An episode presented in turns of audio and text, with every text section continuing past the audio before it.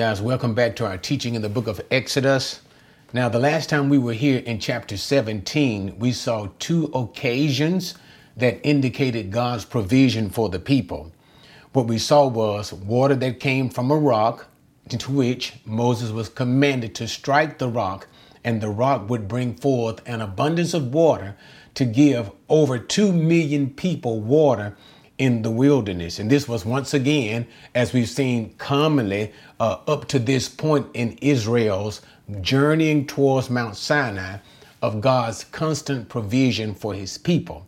And then we saw a surprise attack by Amalek, into which God had commanded Moses, that is, Moses commanded Joshua to take some men and go and fight Amalek. And while Moses' hands were lifted, the sense of dependence upon God, praise to God, as well as victory. While Moses' hands was, were lifted, Joshua was winning the battle. But when his hand became weak and would fall, the battle was beginning to be lost. And so, therefore, Aaron and Hur devised a scheme that set a rock up under Moses where he can sit, and they themselves held Moses' hand up for the duration of the battle until Joshua won. And this was not only an indication of God's provision for his people militarily, but also was a teaching lesson to let them know that it is the Lord who will fight their battles, and therefore they should depend on the Lord. Okay, now with that, we go into chapter 18. We see a very interesting little episode while they are still in the wilderness, drawing even nearer to Mount Sinai, that Jethro, Moses' father in law, will hear of, of his coming out of Egypt and what God has done. And his father in law is going to go to meet him and give him some very wise advice. Okay, so let's just go into chapter 18. It has some length, but it's basically narrative. It's not a lot of deep discussion that you can get into it, but basically just some wise counsel. Now, Jethro, the priest of Midian, Moses' father in law, heard of all that God had done for Moses and for Israel, his people, how the Lord had brought Israel out of Egypt. Jethro, Moses' father in law, took Moses' wife, Zipporah, after he had sent her away, and her two sons, of whom one was named Gershom, for Moses said, I have been a sojourner in a foreign land. The other was named Eliezer, for he said, The God of my father was my help, and delivered me from the sword of Pharaoh. Then Jethro, Moses' father in law, came with his sons and his wife to Moses in the wilderness where he was camped at the Mount of God. He sent word to Moses, I, your father in law Jethro, am coming to meet, coming to you with your wife and her two sons with her. Then Moses went out to meet his father in law, and he bowed down and kissed him. And they asked each other of their welfare and went into the tent. Okay, so here, as I was talking about earlier, we have in this introductory format Jethro, who we already know and has been introduced even here, the father in law of Moses, has heard about all that God had done for the Israeli people in the land of Egypt in delivering them. And so, remember, now there is an incident that you have to recall when Moses when God had first commissioned Moses in the book of Exodus, Moses had failed to circumcise his second son, Eliezer. And so, therefore, God had uh, come to Moses in a disciplinarian type sense, in a judgmental type sense, in a sense that Moses was almost about to die. And it was known why Moses was about to die, God was bringing this judgment on him, is because he failed, Genesis chapter 17, he failed to circumcise his son. And therefore, his wife had to, Zipporah, had to circumcise his son. And the reason why uh, Moses did not circumcise this second son was because his wife considered it to be a detestable thing. That is, circumcision. She didn't like that particular fact. But nevertheless, because Moses was in such a debilitated state because of God's present judgment on him, Zipporah had to perform the circumcision on the second son, but how did she respond? She took the foreskin and threw it at Moses' feet and called him a bloody bridegroom, a bloody bridegroom. So therefore, she detested that. And it was because of this and because of the way she acted that Moses sent her back because she was coming along with Moses when they first went out. But because of the way she acted, Moses tur- turned her right around and sent her back to her father. And this is why we see Jethro now, as he hears of Moses coming towards where they once were, towards Mount Sinai, because Jethro was not far off from Mount Sinai, because Moses was keeping Jethro's flock at Mount Sinai. But anyway, so he hears of Moses coming from the Egyptians and so now he is simply bringing back Moses' wife and his two sons. And then it talks about those two sons and it, and it gives uh, instance of explaining their names, which gives an which gives a snapshot or shows us Moses' mindset. And so the first son he came, he named Gershom, which simply means a stranger, because once, and this is when he was he left Egypt when he was fleeing from Pharaoh, when he was running from Pharaoh in the beginning, after he himself had killed the Egyptian early in the book of Exodus, and he was fleeing for his life, and there he met the daughters of Jethro, and he ended up being marrying one of Jethro's daughter and taking care of Jethro's sheep. And he marries Zipporah, has a son, so he is in a foreign place. And it because of that idea of being in a foreign place, he names his son Gershom, that's his mindset. I'm in a foreign place. I'm a sojourner. I'm a foreigner. I'm a stranger in a strange land. Then the ne- next son, he names him Eliezer. And he simply says, and notice it's very, very interesting what he says. The God of my father was my help. So the God of help, the God of strength. That's the idea behind Eliezer's name. Okay. And so therefore he is uh, thinking back on how it is God who delivered him from all of his uh, difficulties, saved his life, saved him from the Pharaoh, God who kept his life. But another thing too, the God of my father. Now, I don't want to make a lot of detail in it, but earlier I told you about the name Moses. His name basically is a root of the names for the kings of Egypt. Remember, I told you earlier, go back and look on uh, the introduction to the book of Exodus. Ah Moses, or it was the actual pronunciation, Ah Moshe, Thut Moshe. And these were the names of the kings of Egypt. So when Moses was to come of age, remember, Moses was adopted by the Pharaoh's daughter. He was a prince in the court of the Egyptians. And so when Moses was to come of age, it was natural for him to adopt a name of the foreign gods of Egypt. And therefore Moses would adopt it. So Moshe, Moses, that's the name Moses, is only a partial name. He had to adopt a formal name, which would be inclusive of one of the gods of Egypt. But as the writer of Hebrews lets us see, he rejected that name. He rejected be called, to be called the son of Pharaoh's daughter. And that's when the Bible teaches us that he went to look upon the affairs of his brother. So he rejected the Egyptian name that would have a, an Egyptian deity, Egyptian God associated with it. And so therefore he just simply kept it Moses.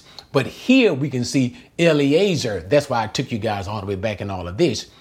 Now, even though Moses himself does not have the name after his own God, Yahweh, he does remember the name of his God with reference to his son. So notice when he gives his son the name Eliezer, notice he says, the God of my fathers, the God of Abraham, Isaac, and Jacob, not the gods of Egypt. That God has been my help. Okay? Why? Because all that you saw that Moses did in the land of Egypt, it was, and remember, Eliezer was born before the powerful things that Moses did in Egypt. But nevertheless, Moses is still saying the God of his father is his God. Okay? So it was never a contest with Moses in that sense. All right.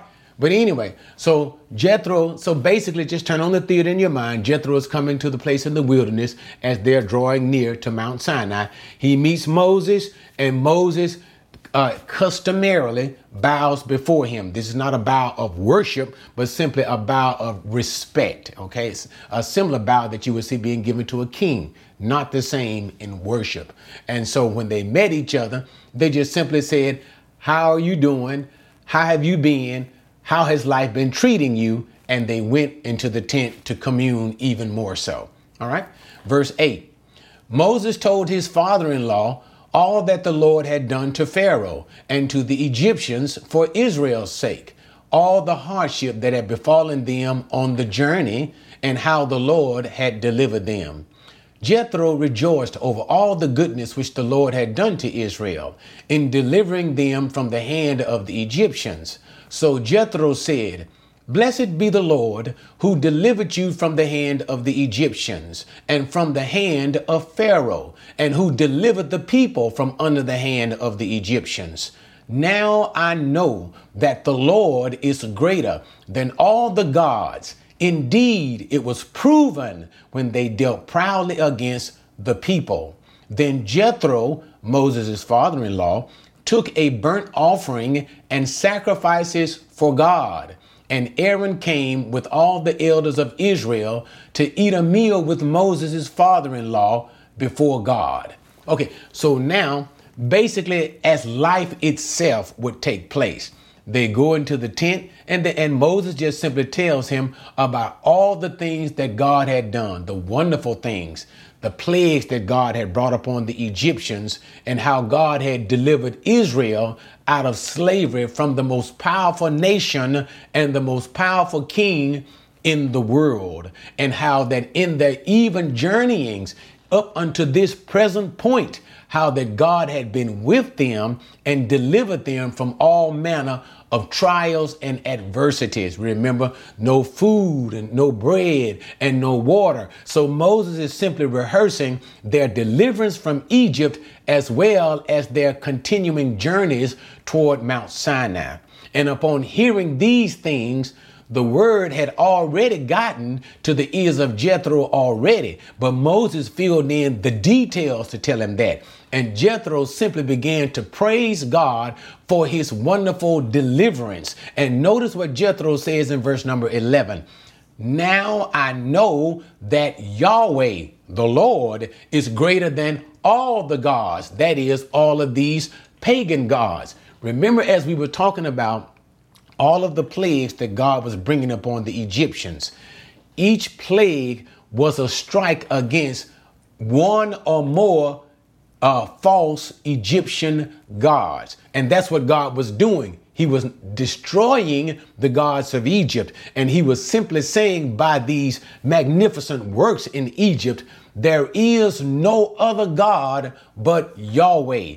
Yahweh alone is God. And remember how I told you this how God had not only intended for the Egyptians to know this, for the Israeli people to know this, but for all the rest of the world, for the nations of the world to know that there is no other God, that what other, whatever God that they are serving, if they are not serving Yahweh, they are serving an idol, a God who is no God. And so now notice the word that comes from Jethro's mouth. He admits he himself confesses that Yahweh alone is God, and God has established this fact from his mouth through the mighty works that he did in Egypt. So Jethro begins to worship God. So God, here's the point God has proven himself to be God. Same thing too, and I don't want to get into a lot of details, but we can see a semblance of this type of behavior in Jesus the Messiah. Notice what John said.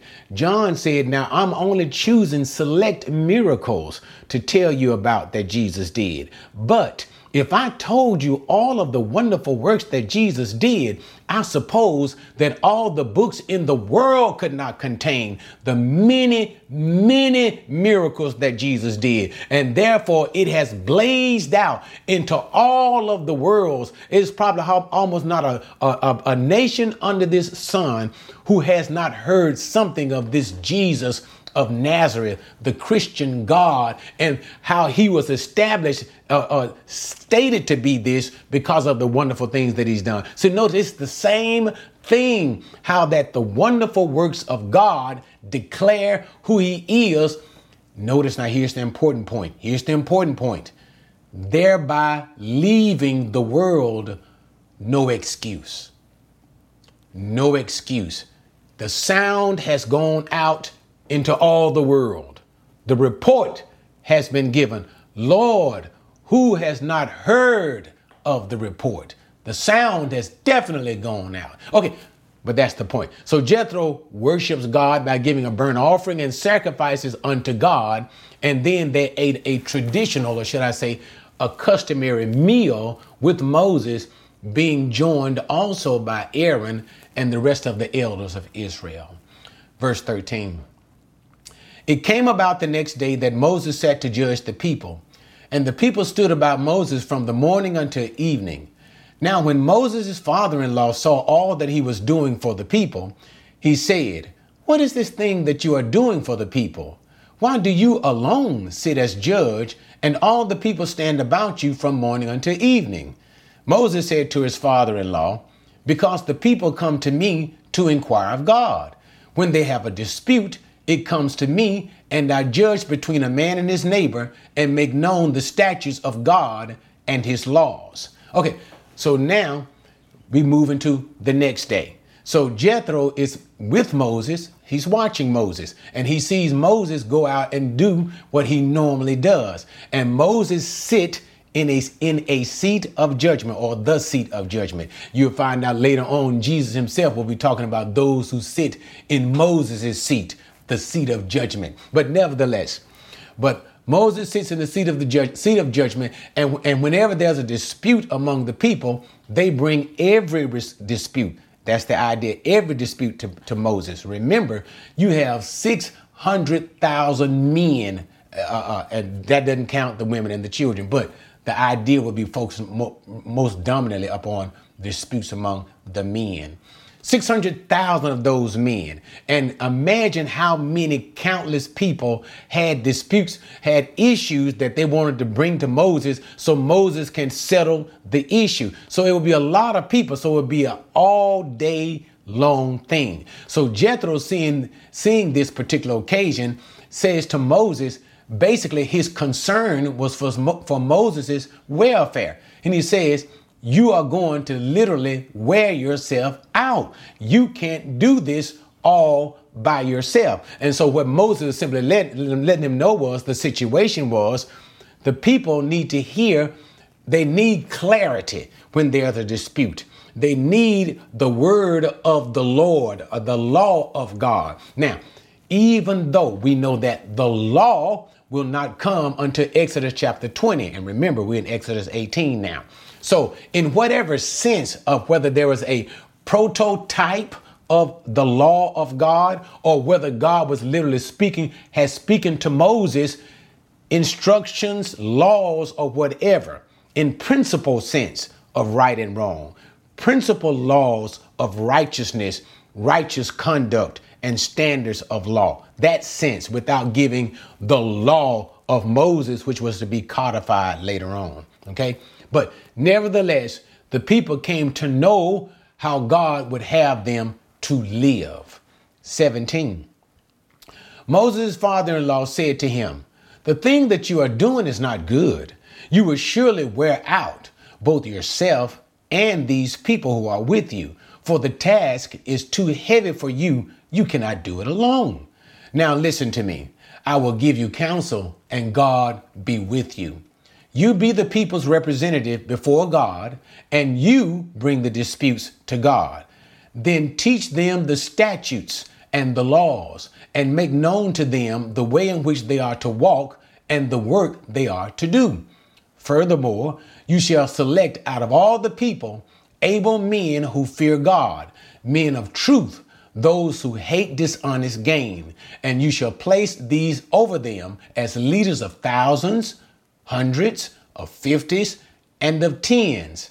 Let them judge the people at all times, and let it be that every major dispute they will bring to you, but every minor dispute they themselves will judge. So it will be easier for you, and they will bear the burden with you. If you do this thing, and God so commands you, then you will be able to endure, and all these people also will go to their place in peace. Okay, so now Jethro in this section advises Moses on what to do. So as he is looking at Moses sitting in the judgment seat day after day, all day long, he simply tells Moses, this isn't good. It isn't good for you. It isn't good for the people. It's going to wear you out and it's going to wear them out either. And you can imagine, and you ever heard of a judicial backlog that we even have in our country, how people's court cases are put so long because they don't have enough judges to do all of this issue.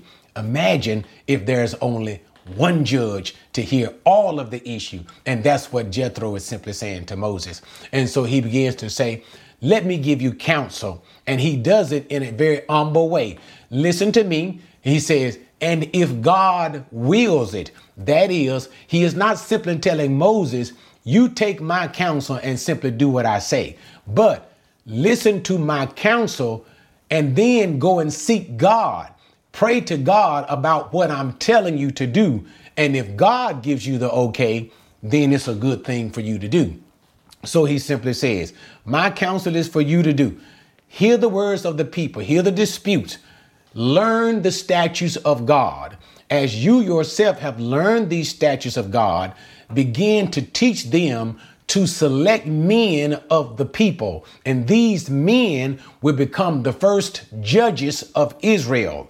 They will be judges of thousands. So it'll be one man who will judge a thousand. Another man will be judge over hundreds of people. Another man over fifties another man over tens. So you see, each judge will be responsible for a greater amount of people. And we can see this same instance in our own judicial system, in our own appellate judicial system, because what he simply says is this first, let these, let the lower courts, let the judgments be brought to the lower courts and let them judge the smaller matters. But if they cannot determine judgment from the lower courts, let them bring the harder matters to you, Moses, so Moses will become the final judge, or as we would call it in this country, the Supreme Court. So the lower courts with the 50s, the 10s, and, and all of that. And so therefore it was the advice of Jethro to simply set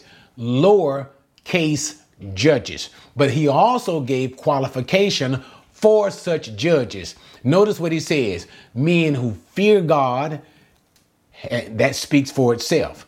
Hate dishonest gain. That means they are not subject to being bribed. And those who love the truth, those who want to hear the truth, those who want to dispense the truth. So, in essence, he said, simply choose well qualified, godly men, set them as judges. Let them hear the cases that, that cases before they come to you. And if they're too difficult for these men, let them bring the harder cases to you. Okay? Let's see now Moses' response. Verse number 24. So Moses listened to his father in law and did all that he had said. Moses chose able men out of all of Israel and made them heads over the people, leaders of thousands, of hundreds, of fifties, and of tens. They judged the people at all times. The difficult dispute they would bring to Moses, but every minor dispute they themselves would judge. Then Moses bade his father in law farewell, and he went his way into his own land. Okay, so what was the result? Moses, of course, he went to God and he prayed. He got a favorable response from God. And so, therefore, he followed the advice of his father in law and he made judges, notice, of able men, godly. That means able as qualified as well as being godly men. And he set them according as Jethro had stated over thousands, hundreds, fifties, and tens. And these men would judge the smaller matters, but anything that was too difficult for them, they would bring the greater matters to Moses. And therefore, in, in all of this, we now see Jethro bid his son in law farewell. Jethro indeed is a wise and godly man. Jethro, Sheik of Midian, descendant of Abraham through his wife Keturah. Okay, thanks for joining me with that, guys. That was a beautiful lesson, even if I must say so myself. And one thing it does teach us is this a godly man hears counsel. All right. Join me next time as we get into cha- chapter 19 as the Israelite, Israelite people finally make it to Mount Sinai, and there God reveals himself to the whole congregation in adopting them as his people, and he begins to institute the Mosaic covenant. See you then.